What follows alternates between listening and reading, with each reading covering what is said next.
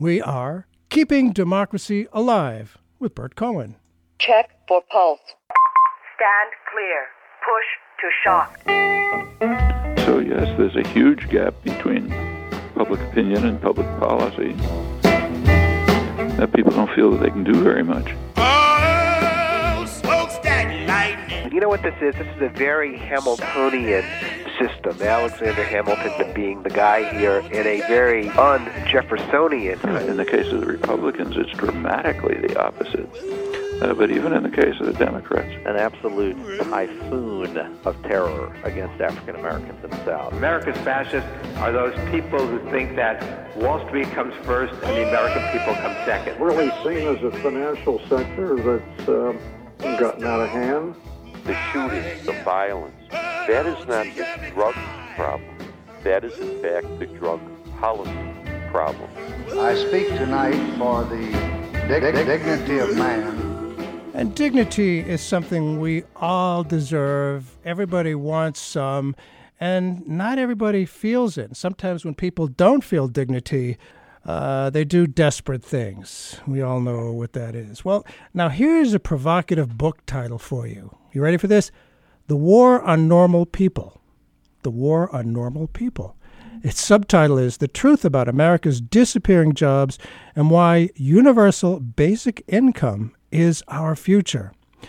Now, when I interviewed Gore Vidal in the early 1980s, the author and sometime political candidate Gore Vidal told me something rather insightful about capitalism and socialism.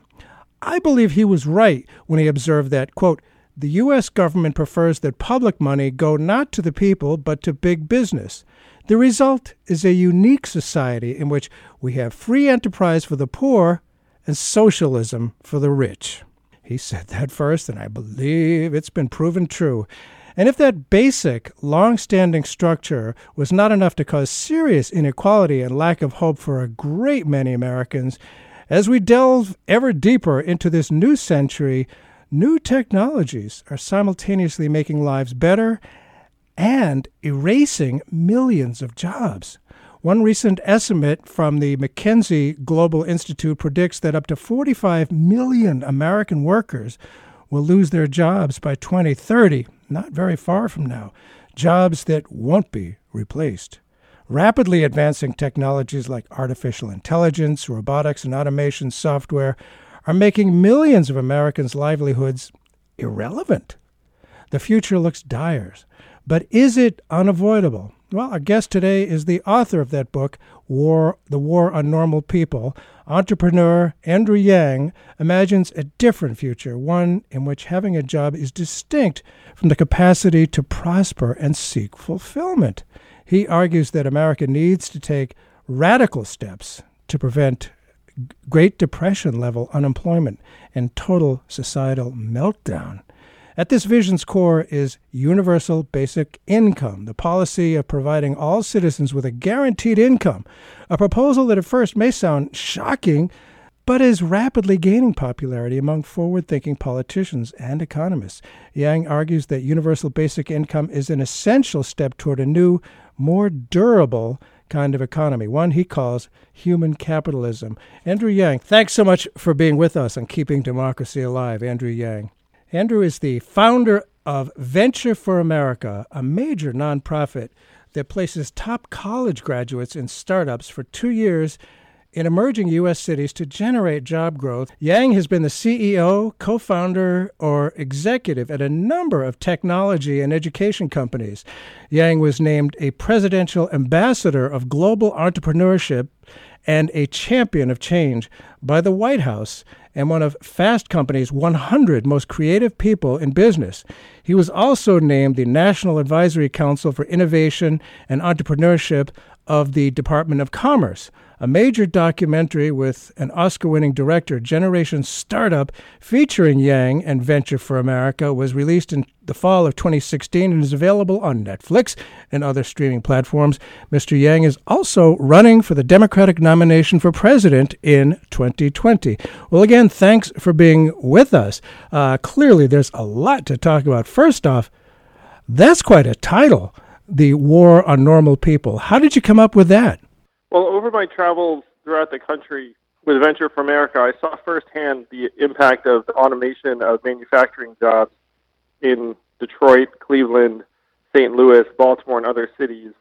And my friends in Silicon Valley are working very hard right now on automating truck driving, retail jobs, call center jobs, fast food jobs, and other major labor categories that will have similarly destructive effects around the country. And that's that's what I mean by the war on normal people. It's the automation of the average worker's livelihood.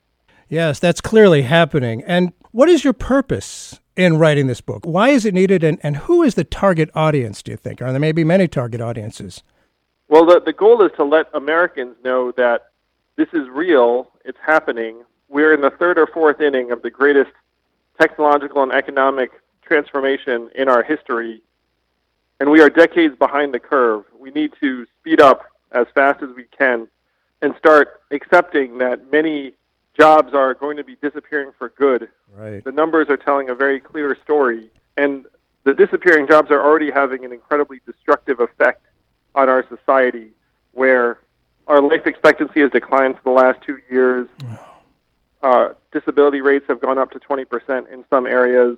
Seven Americans die of opiate overdoses every hour. Our labor force participation rate is down to 62.9%. There are 95 million Americans who are out of the workforce right now. 62.9% is comparable to the levels in El Salvador and the Dominican, the Dominican Republic. Hmm. None of this is speculative anymore. We are in the middle of it, and we need to act fast.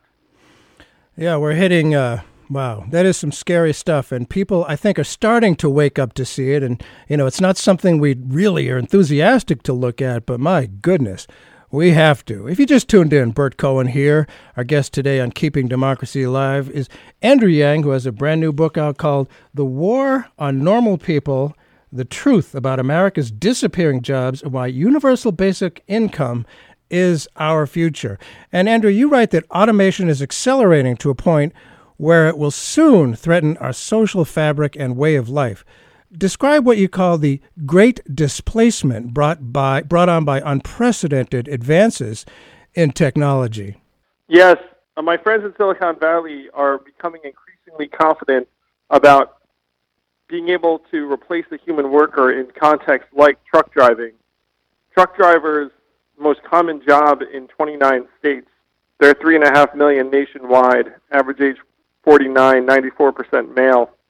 And so they're up to 98% confidence in the automation of truck driving.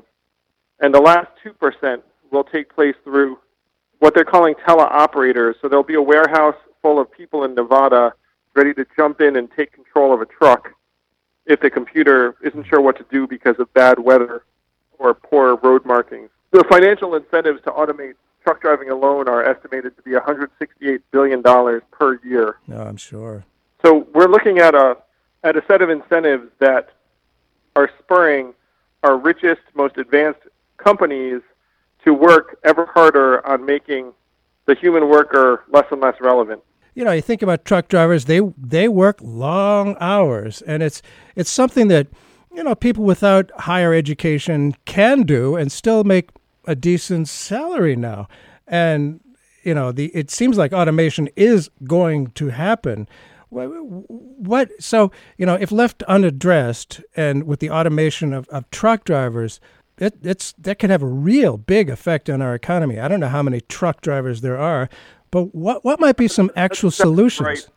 our government's been asleep at the switch for decades while this has been going on uh, the talking points for politicians revolve around education and retraining but if you look at the data the efficacy rates of retraining programs in, for example, Michigan, were measured to be between 0 and 37% effective. And it turns out that 40% of displaced manufacturing workers in Michigan left the workforce and went on disability. Uh, it's one of the reasons why the suicide rate among middle middle-aged Americans has surged to record levels, and our life expectancy is declining as a result. Education and retraining are not real solutions. They're more fantasies and political talking points. Uh, and it's not like retraining is going to be made available to all of the affected workers. One out of 10 Americans works in retail, and 30% of malls are going to close in the next four years. I'm sure your listeners in New Hampshire Well, seeing stores close all around them, and it's not like there are government retraining officers standing outside every closed store or mall trying to retrain people. So th- this isn't being addressed at any real level at scale. Our politicians are essentially pretending it's not happening and it's Yes. not real. Of course. So what what about these individual truck drivers who average age 49 years old? Retraining doesn't seem realistic. What can they do? What can you offer for these individual truck drivers who are being uh, made obsolete? Well, my plan is to offer a freedom dividend for every American citizen of $1,000 per month, paid for by a new value added tax that would fall primarily on the companies that are benefiting most from automation. The Roosevelt Institute projects that this plan would increase the size of the economy by 2.5 trillion by putting money into people's hands and would also create 4.5 million new jobs. And I'd like everyone who's listening to this right now to imagine what they would do with a $1,000 a month, along with their friends, their family members, their neighbors, and their community. You would spend the money on Main Street businesses, on repairs, on education for your children, and this would strengthen the economy and make it so that many businesses locally could thrive even in the face of automation at the high end. Wow, that that's uh, quite radical. Although I will tell you, I've I've been uh, at this uh, for a long time. This political, social change stuff for a long time, and I do remember uh, back in the early '70s there was an organization. Uh, again, pretty radical, I suppose, called the National Welfare Rights Organization. It called for a universal basic income back then of five thousand dollars, which I don't know what that would be now, probably around twelve thousand. The organization had four goals: adequate income, dignity, justice, and democratic participation. They were active from 1966 to 75. At its peak in 69, National Welfare Rights Organization membership was estimated at 25,000 members, mostly African American women. Its founder, George Wiley, left the National Welfare Rights Organization in 72 to form the Movement for Economic Justice, and he died very mysteriously in what was called a boating accident in August of 1973, just as the movement was picking up steam. Of course, at the time, there was nearly universal opposition to the idea of more money for lazy welfare mothers. And here you are with an updated version. Instead of 5000 you talk about 12000 uh, if, if everyone got $12,000 a year, $1,000 a month, would that not be an incentives destroyer? Well, there, there's so much to what you just said. We have lots of time. A universal basic income at this level was mainstream political wisdom in the 60s and 70s. It passed the House of Representatives under Richard Nixon installed in the Senate because the Democrats wanted a higher income level. A thousand economists signed a letter saying a basic income would be great for the economy in society. We've just gotten away from that because we've lost our faith in people over the last number of decades. We've now put our faith in institutions and hoping that wealth and opportunity will trickle down, which we now know completely does not work. Only 6% of this latest tax cut actually made it to workers. The majority flowed straight to shareholders. $12,000 a year, studies have shown that people's work hours and work ethic stays the same except for two groups. Teenagers stay in school and graduate from high school at higher levels, That's and young mothers spend more time with their children.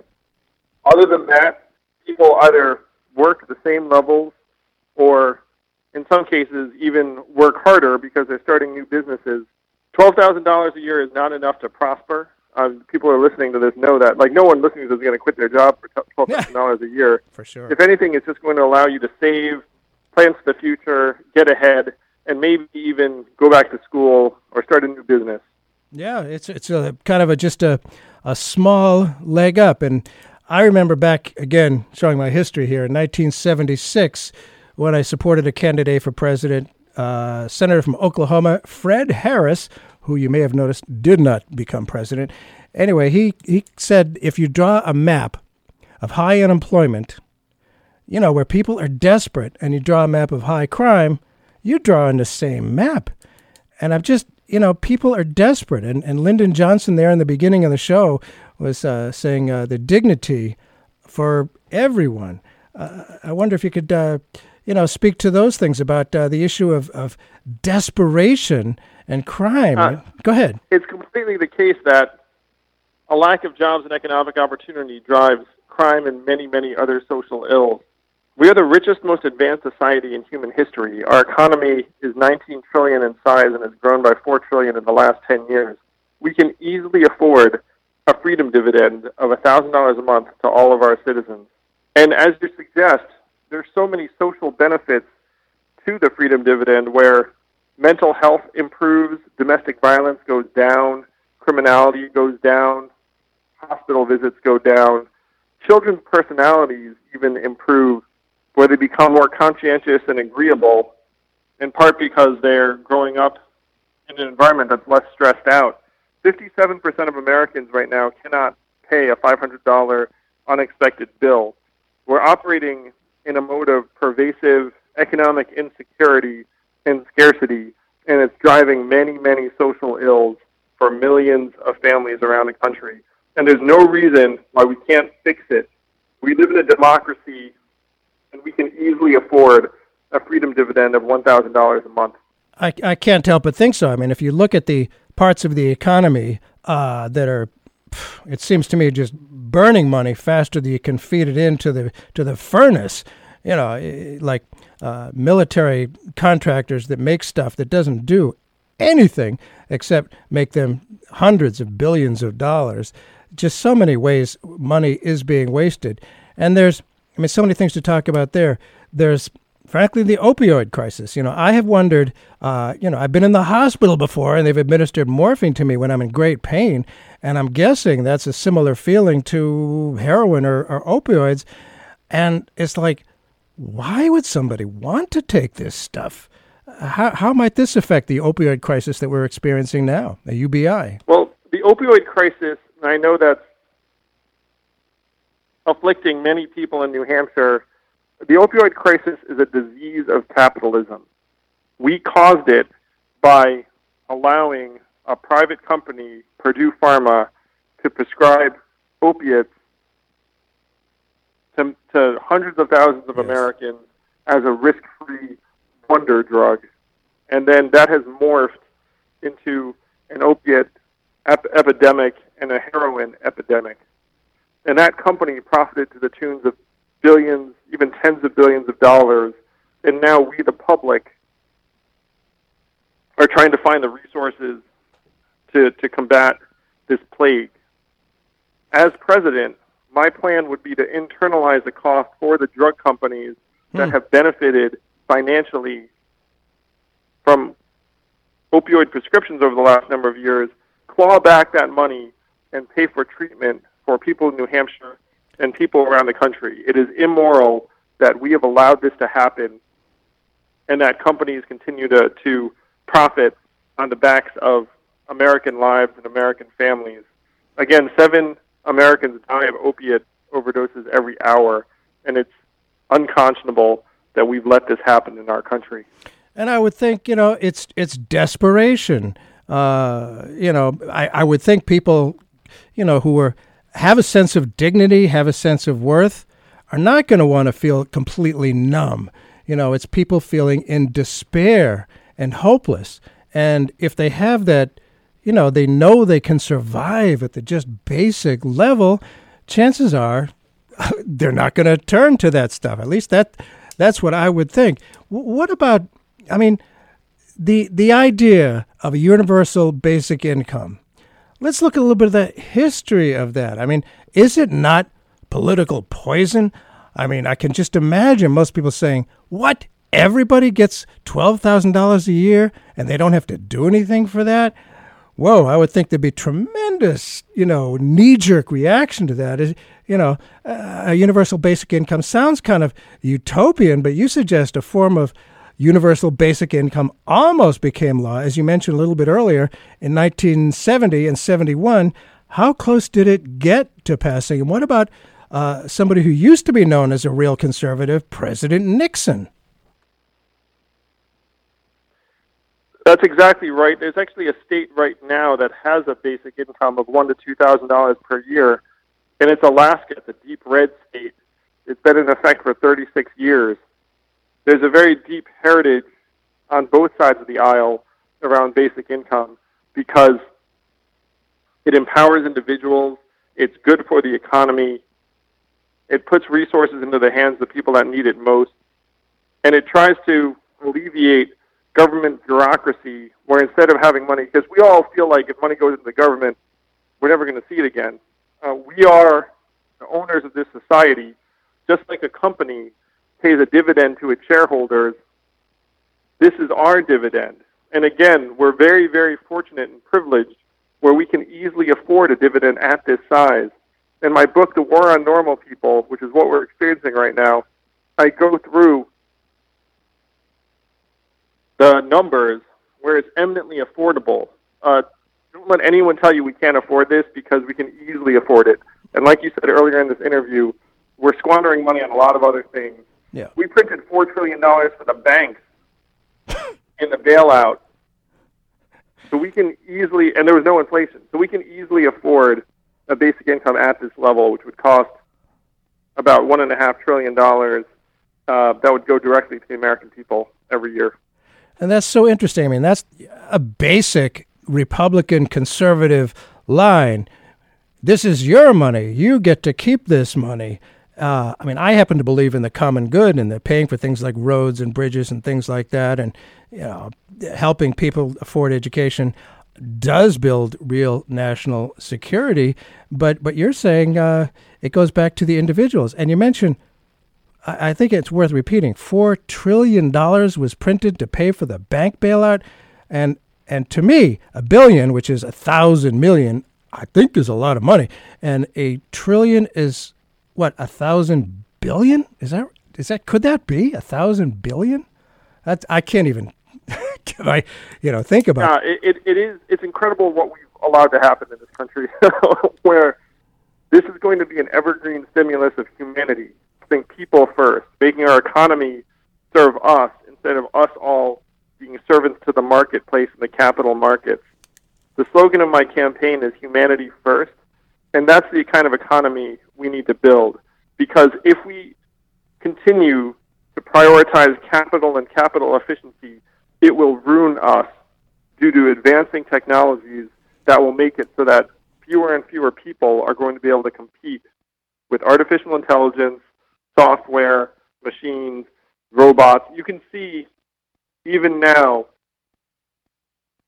AI is developing to a point where it's going to replace tens of th- hundreds of thousands of American workers.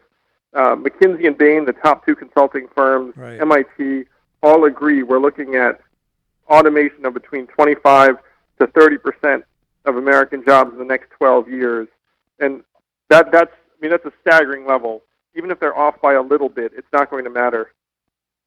Now, I I can understand, you know, when I go to buy groceries, uh, the checkout person, okay, I can see how that's going to be, uh, you know, replaceable by uh, robotics or artificial intelligence, uh, retail, uh, clerical, but doctors, lawyers, journalists, therapists, uh, th- those are safe from automation, aren't they?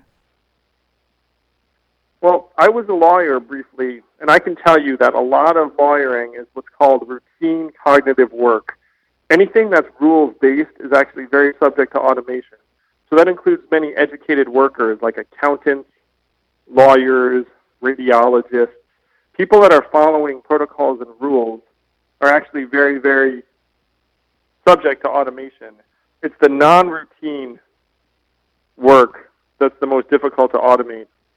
So that that's things like like counselors, teachers, a lot of human-facing roles uh, are the least likely to be automated for quite some time. Now, I suppose doctors, you know, there, there's only so many things that can go wrong with a human body. So I suppose that. But what about I mean, journalists don't make a lot of money, but you're suggesting that even journalists might be able to be uh, automated. T- tell us about that, please. Well, certainly, uh, journalism should be a public good, and the market will not support journalism in many, many communities around the country because it used to be classified ads. Now there's no money in it. Right. So as president, you can see on my website, I've got a three-point plan to help strengthen journalism because it should be considered a valuable public good. And I'm not saying this just because uh, I'm talking to a journalist. Right, I understand. But we need good information to function as an effective democracy. And pretending that the market is going to supply the resources is increasingly nonsensical over time. So this is an area where uh, the public sector, philanthropy, uh, and other non-private actors should get in and strengthen journalism.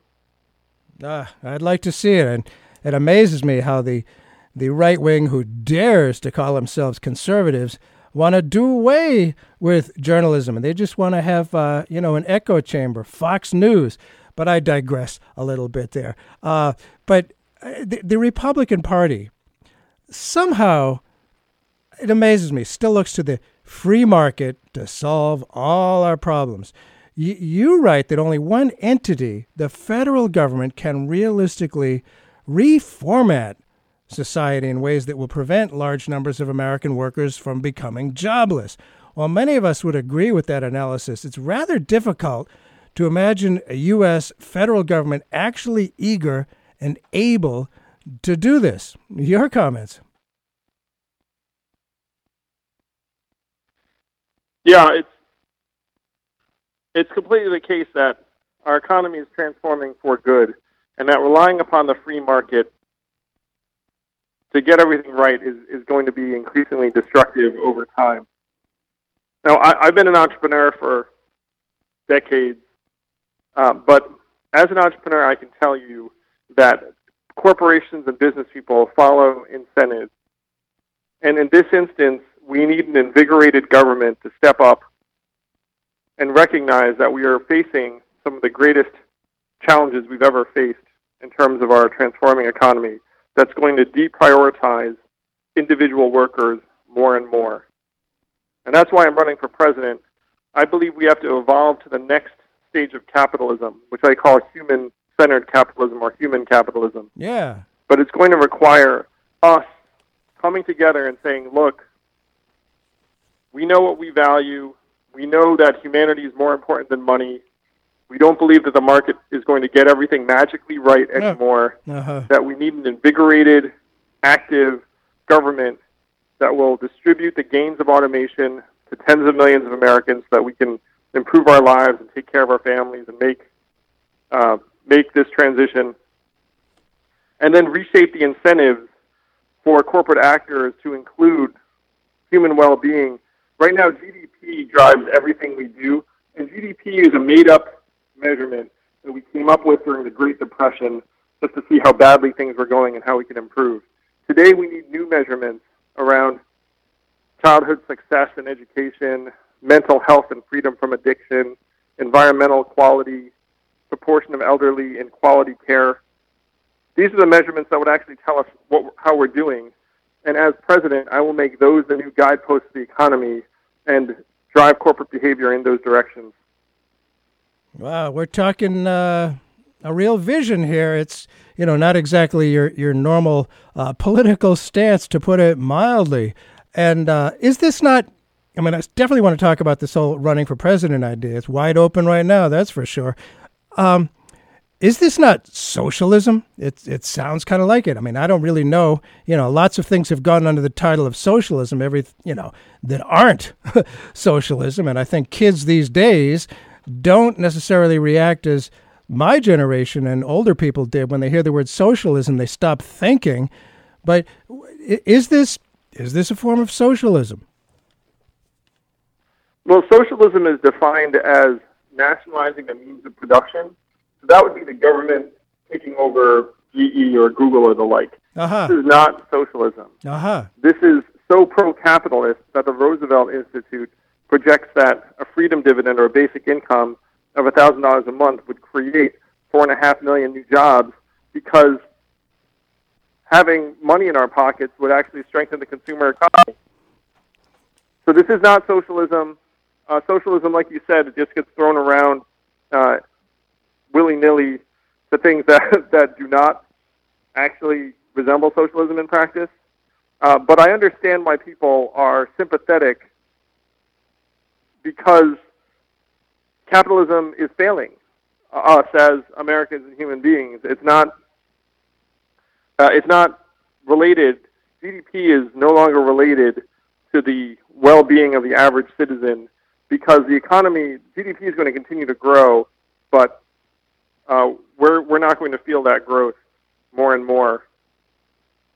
Interesting. Yeah. So we we the people are just going to be at effect of it, and that makes people rather upset. I think that's one of the things that uh, happened in the 2016 election. People felt like, hey, this government is not working for us. This system is not working for us. Let's try something really different. Well, certainly the Democratic nominee was not that. and Trump at least talked about it. It was, uh, shall we say, not real, not honest, but people wanted something different. I think you're right uh, uh, that uh, there people are getting upset that hey, I'm being left out of this stuff. I don't matter. And the idea, I mean, the name of the show is keeping democracy alive. And if people don't feel like we have any chance of any realistic input, uh, that that's certainly a, a very dangerous situation. And and as as you described, we're heading toward either Star Trek or Mad Max. That's very interesting. Please explain what you mean on that. Well, technology is accelerating to a point where more and more can be done with fewer and fewer people. So, with Star Trek, those gains get distributed broadly, the way I'm suggesting with the freedom dividend, where we all experience some of that prosperity. Mad Max, which is where we're heading right now, truthfully, is where a handful of people have a lot of resources and everyone else is scrambling to survive. And that's very much the direction we're heading right now by the numbers, where 57% of Americans right now cannot afford a $500 bill Donald Trump is our president today because we automated away 4 million manufacturing jobs in Michigan, Ohio, Pennsylvania, driving many people in those communities towards scarcity. Uh-huh. So we have to make up our mind pretty quickly which direction we want to go, whether we want to share in the bounty of these incredible technological advances and improve the way of life for tens of millions of Americans, or accept that those benefits are going to be hoarded by a small handful of companies and individuals, while the rest of us uh, suffer and become increasingly destitute and deprived. So yes. that's what I meant by the yeah. choice between Star Trek and Mad Max. Well, I can very see- stark because these forces are real and just getting stronger. My friends in Silicon Valley are just now getting more and more confident about the capacity of artificial intelligence to replace more and more human workers. Yeah, just going to be left out. And I have heard, being somewhat involved in politics, I have heard many, many, many explanations for what happened in 2016. But your description of all those job losses in those key states, I had never heard that before. That's really interesting that in those absolutely key states that the Democrats took for granted, tremendous job loss in that area because of automation. Fascinating. Yes, our, our political figures are not being honest about it at all. I mean, if you look at the numbers, you can see very clearly that 95 million Americans are out of the workforce. The underemployment rate for recent college graduates is now 44%, despite all the record debt load that our young people have had to take out. We're up to 1.3 trillion in educational debt, which is a massive burden on our young people starting families and businesses. I mean, like this is our reality. And one of my one of the points that that this campaign is built on is that none of this is science fiction. It's all real. Yeah. None of this is speculative. We're in the middle of it. Yeah. We're dealing with it in the worst way possible, which is by pretending it's not happening. I'm running for president on a platform of pushing us and accelerating both society and government forward to rise to the challenges of 2020. And anyone listening to this, if you want to make universal basic income a reality, join us at yang2020.com or Google my name, Andrew Yang. We still live in a true democracy, and we can make this real, but we have to wake up to the reality around us. 70% of Americans now agree that technology is going to eliminate many more jobs than it creates over the next 10 years. Right. And they're 100% right. Yeah, there's no question that it is, in fact, happening. And this idea of, of, of running for president, you know, I, this show, again, is coming from New Hampshire, first in the nation primary. And generally, we have, oh, a 100 or so candidates on, on each side of the ticket running. You know, it's always just a few that are the big, allegedly serious ones. I mean, the third party, forget about it, it doesn't even exist. I, I, I you're running as a Democrat, and t- tell us about that. I mean, I don't see anybody in the lead right now. I mean, certainly the most popular politician in America is still Bernie Sanders. He may still run. I, I really don't know. Uh, I think uh, the the other faction, I don't even want to say her name because she helped give us Trump, uh, I think is pretty much moribund, hopefully. Are, are, you running as a Democrat? And tell us about this this idea of, of running for president. I mean, you know, there are people who you know, we there was actually a guy here. Oh my goodness, I can't even remember his name now. Uh, yes, Vermin Supreme. He ran for president. That was the name he used, Vermin Supreme. You're not a nut.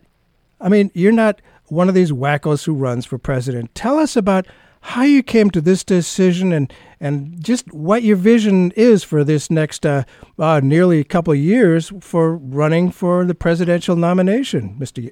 Uh, Yang. I don't know if it's Mr. or Doctor.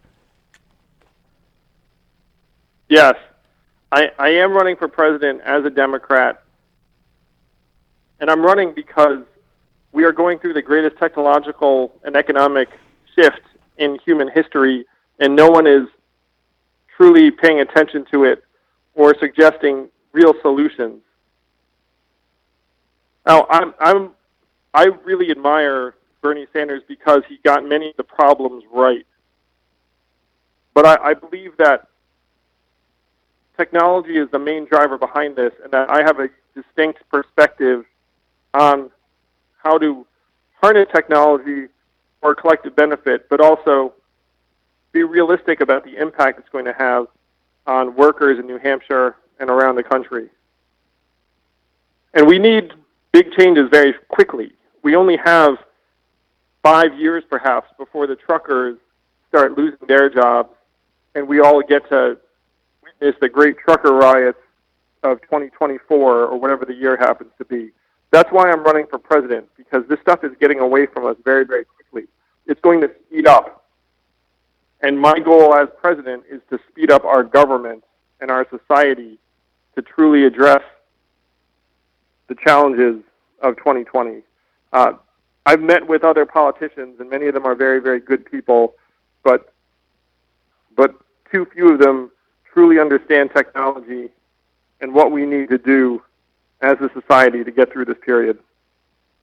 Yeah, I wonder if I mean if you just tuned in, Bert Cohen here. The show is Keeping Democracy Alive. Our guest today is Andrew Young, entrepreneur. I mean Andrew Yang, entrepreneur and uh, running for president, author of a new book, The War on Normal People.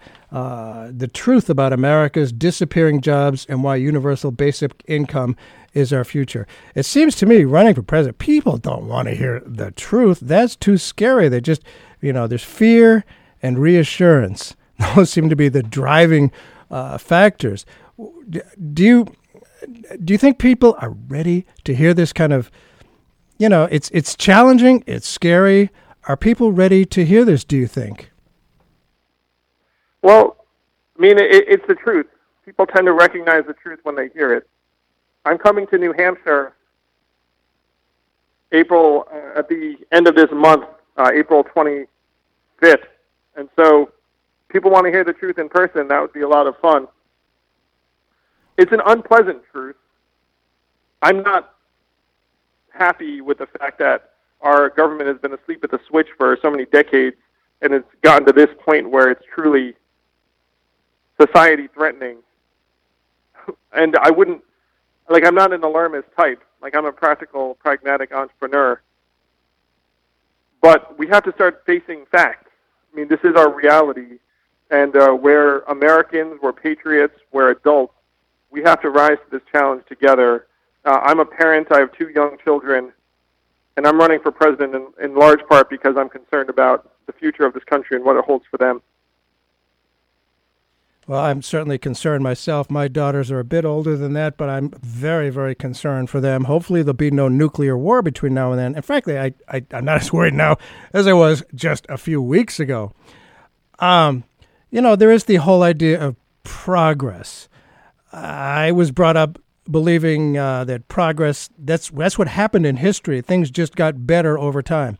Of course, that's not the case. it's just it's simply not. And there's that old saying, well, you can't stop progress.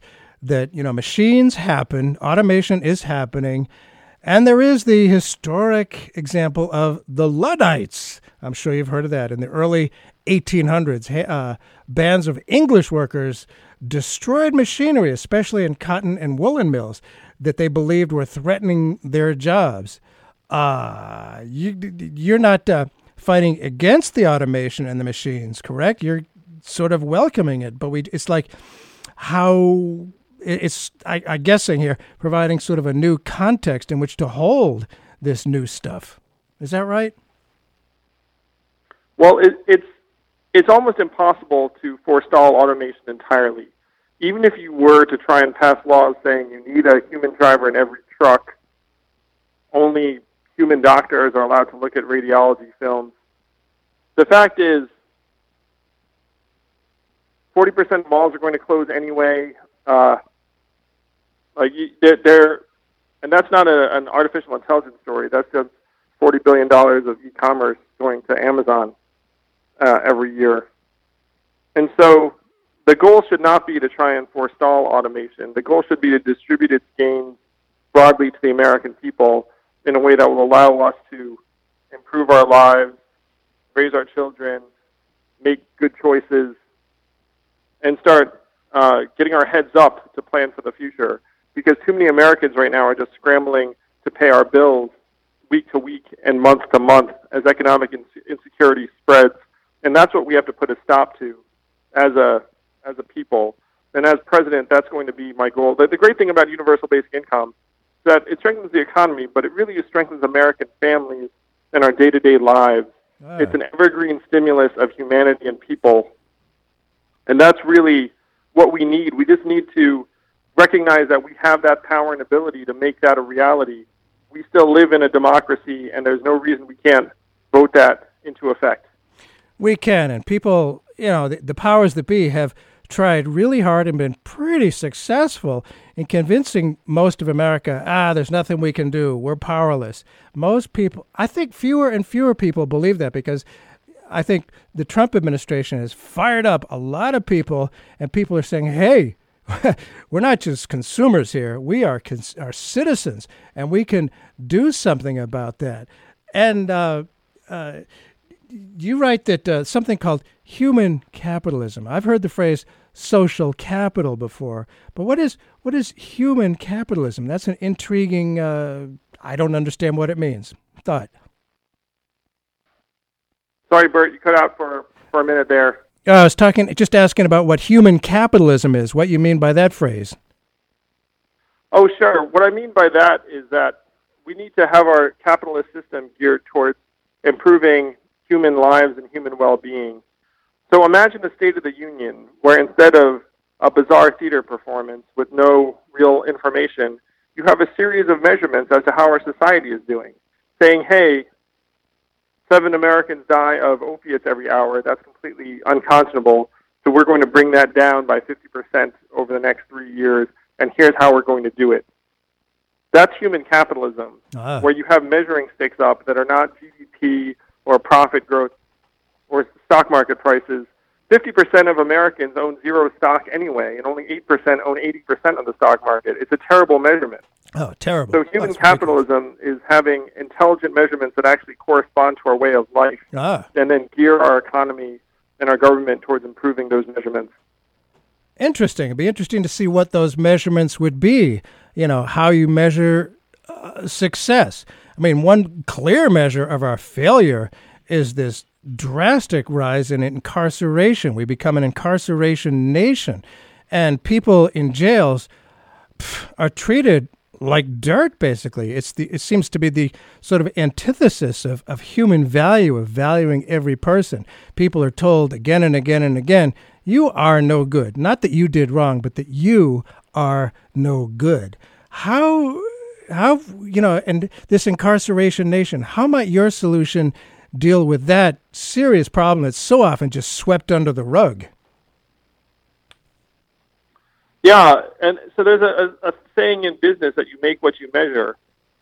So if you are looking at incarceration as the issue in recidivism, then you can try and put resources to work to successfully reintegrate people into society, to help people find opportunities. I mean, one of the great things about basic income is going to be that it's going to save us money because things get really costly for us as a society when people and families become dysfunctional and they wind up in our emergency room, incarcerated. Those things are very, very expensive. It's actually a huge money saver, uh, as well as uh, as well as great for individuals and families to help keep people functional. Universal basic income will pay for itself in large measure by keeping people away from our healthcare system, our criminal justice system, our Right, homelessness sure. services, uh, our drug rehab services, and on and on. And I think, you know, again, people are worried about, wow, if everybody gets $12,000 a year, where is the incentive to work? Well, I, I can't help but think that after this discussion, it actually enhances a, a desire to work, an incentive to make things better. Uh, that, that we can. Uh, Yeah. Go ahead. Yes. It, it, it does enhance. Well, be more specific. Uh, to your point about that, this the name of the show. Uh, we have to keep democracy vital and strong, and the way to do that is by strengthening the American people, uh, and that's my goal as president: is to rebuild our economic system in a way that strengthens us, and that puts humanity first again. Hmm.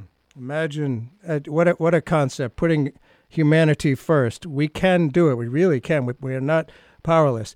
And uh, well, yeah, and just again trying to think of where the money would come from because the predictable reactions are what we said about de-incentivizing work. We know that's not the case. Where will we get the money? Well, d- what do you say to the people who worry about the cost? I mean, I note that uh, head of Amazon, Jeff Bezos, has a net worth of 127 billion dollars. I mean, to me, 100 million is a tremendous amount of money. I can't even fathom that. This guy has 127 Well, bill- look, I I know some of the people who are winning uh, in this economy, Okay. and they are still Americans. They're still parents. They're still human beings. Some of them, I'm happy to say, are still patriots, where they know what's good for the American people and American society is good for them too. Uh huh. And many of them are willing to take a small hit financially. Life is about more than trying to maximize your bank account. Yes. And uh, to your point, the gains are being accrued by a relatively small number of people. And we need those people to step up and say, I understand my place in this country, and sharing the benefits will be good for me, good for my company, good for my shareholders over time. We need to have conversations about enlightened, shared self interest. And I'm happy to say that there are people that are excited about that uh, in San Francisco and New York. Like, uh, you know, that we're, we're all still, again, parents, human beings, and, and happily patriots. Yes, there are, and there's uh, a lot of people with a fair amount of money who realize this, and that you know their parents, and uh, you, you can't be an island. You know, you don't want to chain yourself off and have to live in a chained, uh, gated community. That if we all benefit, we all benefit. Uh, what about the idea of uh, a floor and a ceiling? That maybe uh, maybe that's not necessary. Maybe you know it's not necessary to say, well, you can have a lot of money, but let's not be ridiculous. But Well, one, one of the things that I suggest in my book is that we are heading towards a revolution, either the benign, happy, political kind, mm-hmm. less happy kind. Um, back to the Star Trek Mad Max, we we need to choose the benign, po- positive revo- revolution, and uh, that's why I'm running for president is to make that happen. Articulate a vision for where we need to go as a country and as a people, and then help lead us there. And one example in your book, in 1995, a group of researchers began tracking the personalities of 1,420 low income children in North Carolina. Then something unpredicted happened. Uh, I guess 25% of their families started receiving $4,000 per person. This is way back in 1995. They were Cherokee Indians uh, receiving casino earnings. What did they didn't directly earn? What did the researchers learn about the extra cash, how it impacted the children's personalities over the years? I think maybe that's an interesting case study. Yeah, that, that research was so compelling, Bert, because it showed how $1,000 a month can transform children, their family lives, decreasing stress levels, increasing mental health, decreasing domestic violence. Uh, it like that research is so compelling. Uh, if, if there's one thing in my book that I feel like everyone should read, it's it's that chapter. And we can make that a reality for every family uh, in New Hampshire and around the country. It's yeah, that research was a gold mine for those researchers, but it's a gold mine for us as a as a society to be able to look at what money can do, and people who are who can hear hear my voice right now know it's like, hey, if you had a thousand dollars a month, you could actually solve a lot of life's little problems and start thinking um, about some of the bigger issues, uh, which is where we want to be. And I would think if people don't have to be desperate to survive, that it might actually unleash a bit more creativity and and enable people to feel more fully human and more fulfilled in their lives. And what the heck isn't that? Oh, completely. I've worked with hundreds of entrepreneurs around the country as a founder of Venture for America. Yes. And the, the freedom dividend, universal basic income, would be the greatest catalyst to entrepreneurship and creativity we have ever seen. Wow. Because entrepreneurs tend not to be uh, not to be uh, yeah. having their heads down, trying to make sure that they pay their bills each month to survive. Right. Um, entrepreneurs often have their heads up and are thinking about the problems they want to solve, what what they value most, and the kind of business uh, or organization they want to see in the world. And that's what we're going to make possible for more and more Americans. Again, four and a half million new jobs. Uh, but I, I'm an entrepreneur myself. I Yes. have many, many entrepreneur friends, and most all the time, um, they've had their head up and they can see a problem that they want to solve and, and bring a solution into the world. And they have enough confidence uh, to, to try something, to take Yeah, a little bit of a risk. Realistically, a lot of them have the savings where they can take a risk or two, Yeah. uh, and that's go- a good thing. We need more Americans in the same position, and we can easily make that happen if we just have the collective will and vision to, to make it a reality. And that's something I think basically valuable about being an American is that, you know, we value entrepreneurship, pioneers, people taking risks and pushing it out there and making a yeah, difference. That, that spirit is one of the reasons my parents came here. But by the numbers, Americans are starting fewer businesses. They're moving Mm. less. Um, the spirit of enterprise is in real danger because of some of these macroeconomic forces, including these technological forces.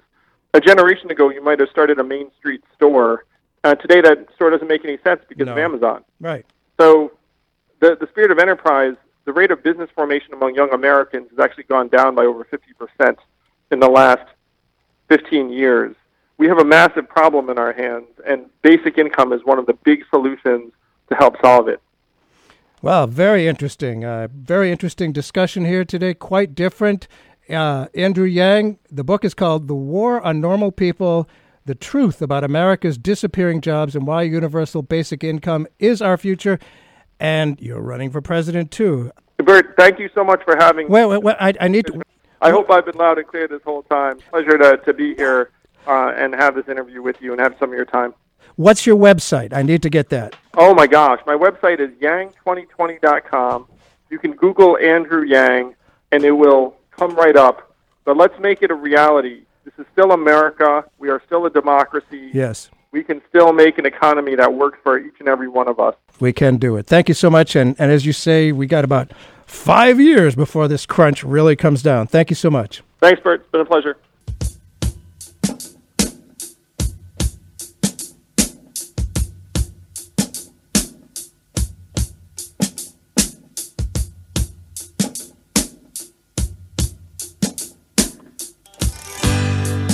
Pushing through the market square so many mothers crying. News had just come over. We had five years left to sighing. News guy wept when he told us Earth was really dying. Cried so much that his face was wet. Then I knew was not lying. I heard telephones, opera house, favorite melodies. I saw boys, toys, electric irons, and TVs.